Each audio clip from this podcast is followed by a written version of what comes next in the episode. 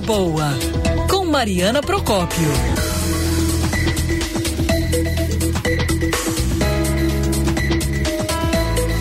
Já é um clássico de sexta-feira, ela, Mariana Procópio, nos atualizando, deixando a vida mais leve, boa, trazendo informações importantes, estudos que, que tem de novidade ou algo para a gente prestar atenção aí relacionado à Covid-19? Mari, bom dia. Bom dia. Oi, Fran, bom dia a você, bom dia, Pinho.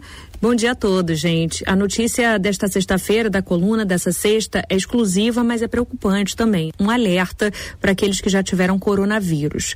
O Laboratório de Performance Humana, que é coordenado pelo doutor Fabrício Braga, cardiologista, está fazendo um estudo que mostra um aumento significativo de alterações cardíacas em pacientes que tiveram coronavírus. Das 60 avaliações, 60 pacientes que eles monitoraram, oito apresentaram arritmias ventriculares, o equivalente a 13%, que é um percentual considerado extremamente alto por especialistas nesses casos.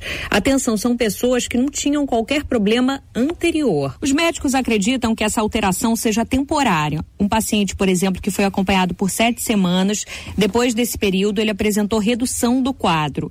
Mas os especialistas alertam para a necessidade de que os pacientes passem por programas de reabilitação antes de voltarem às atividades normais.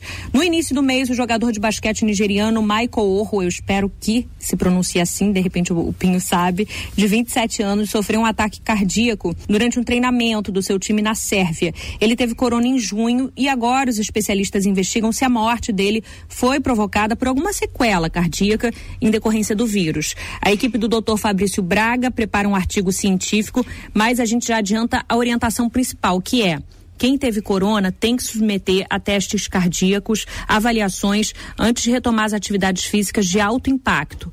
Vale para os atletas profissionais, mas também para os amadores, quem gosta de pegar um pouquinho mais pesado no treino, gente. Tem que passar por uma avaliação antes para não ter qualquer susto. Já superou corona? Agora não pode dar mole, né? É isso, gente. Um bom fim de semana para todos. Boa sexta-feira. Até semana que vem.